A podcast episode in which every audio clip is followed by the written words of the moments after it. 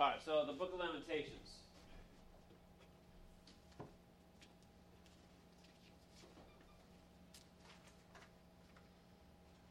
All right, the timeline for Lamentations is going to be very similar to Jeremiah because we understand uh, the traditional view with Jeremiah as uh, the author. So you can see this is very similar to the, the outline that we had up here for uh, Jeremiah, the book of Jeremiah. All right. The title in Hebrew, the title is the first word of the book, which is it's one word in Hebrew, but in English it'd be like ahau. All right. This is a common term used at funerals. So this is like a funeral dirge. All right. So it's like a funeral of a of a people or a city that is kind of going on. And since you just went through the book of Jeremiah, it would be the funeral of Jerusalem has been taken, been burned. In the Septuagint, it was uh, titled Wailings from the Greek word uh, to cry aloud. The Talmud, which is the Jewish commentaries, called it Lamentations, and the Vulgate entitled it, It Comprises the Lamentations of Jeremiah the Prophet. That's the longest title of all of them. So that's where the title itself comes from. The theme of the book is a lament over the woes that have befallen sinful Judah and the uh, pitiable destruction visited upon the holy city and the temple of the Lord. By implication, the prophet appeals to chastened Israel that they recognize the righteousness of God's dealing with them, and in the spirit of repentance, they cast themselves once more upon His mercy. So the judgment has happened. The city is down. Now, come back to me. Get right with me. As I mentioned, the traditional view of the book is that Jeremiah wrote it and that's how uh, what we hold to. The book doesn't expressly state who its author was, yet there was an early and consistent tradition that Jeremiah composed it. This is reflected in the title of the book of the Septuagint, as well as the Aramaic Targums of Jonathan. Those are uh, Jewish uh, writings as well. Uh, the early church fathers, Origen, Jerome, they all held to it. The critical views, they object based on style and various historical allusions. They think that it appears to have been written later, so I, I, don't think it was you know really written by Jeremiah, is what they would say. Um, the date of the book, uh, the historical situation is the fall of Jerusalem, as you already know. Um, it happened in 586. For the historical setting, you could read the Kings and Jeremiah 52.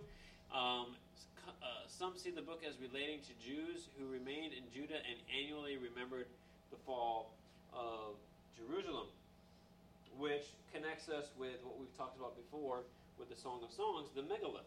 Okay, the, the writings, these five writings that were put in this scroll, and they were read at certain time periods. For instance, the, the Song of Songs was read at various times at Passover. And uh, Ruth was read at Pentecost, Ecclesiastes at the Tabernacles, Esther at Purim, and Lamentations uh, the fall of Jerusalem um, reminder, and also the destruction of Solomon's temple, which was the, the key thing in Jerusalem. So it's read on the 9th of Abib or Ab, which is mid July. All right, so being summertime, in commemoration of the destruction of Solomon's temple. Okay. In later Judaism, it also commemorated the fall of Jerusalem to the Roman general Titus in AD 70.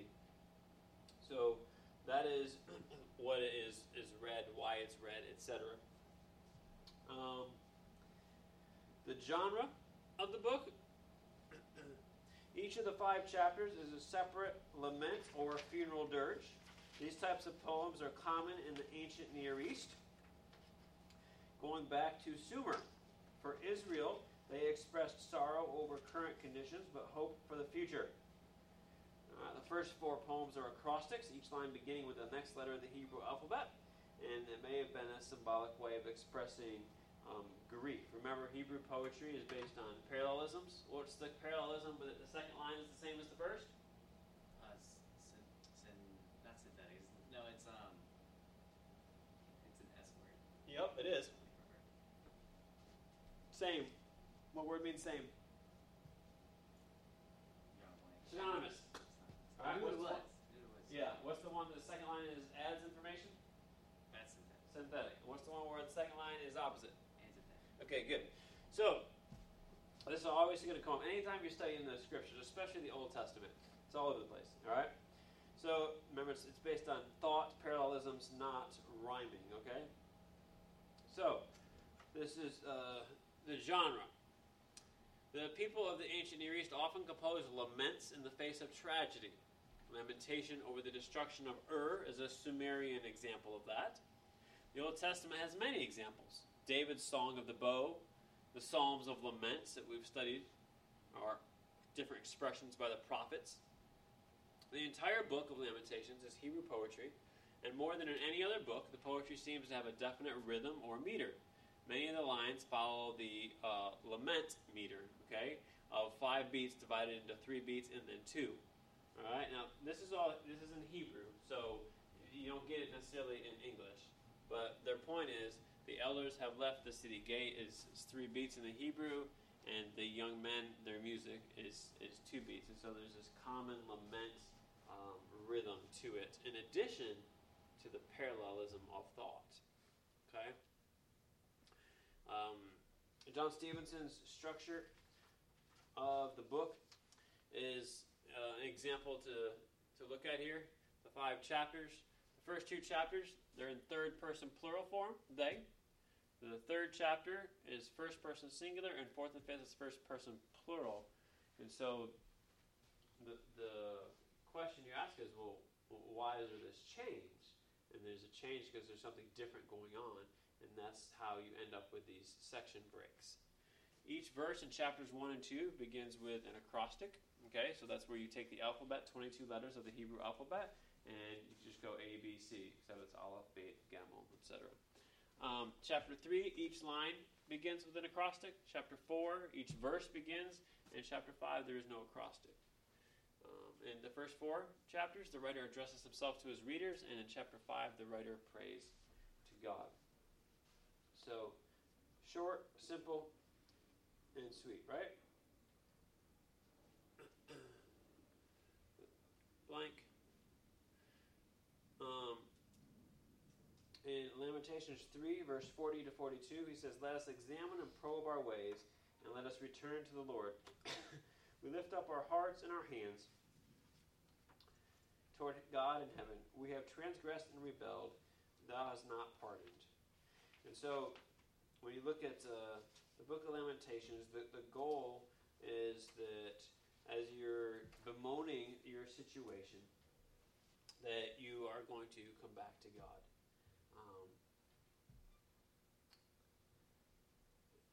The lessons that we can learn from the book of Lamentations is that God is sovereign over the affairs of men. That should be a common theme by now. That sin brings forth tragic consequences, and there is hope in darkness. God always holds out that a candle of hope, a flicker of light, uh, that there is a new day coming, that there's a silver lining somewhere in here, and you have to wait Him out for that time. Chris Reeves entitles this The Funeral of a City. And he says, chapter 1 is the pain of Zion's fall, like a mourning widow. Chapter 2 is the plight of Zion's fall, like a weeping daughter. Chapter 3 is the purpose of Zion's fall, like an afflicted man. Chapter 4 is the pondering of Zion's fall, like a tarnished gold. And chapter 5 is the plea on behalf of Zion's fall, like a fatherless child. So Jeremiah has, has prophesied, he's preached, he's illustrated, he's tried to get the people to repent and to trust God, and they have refused.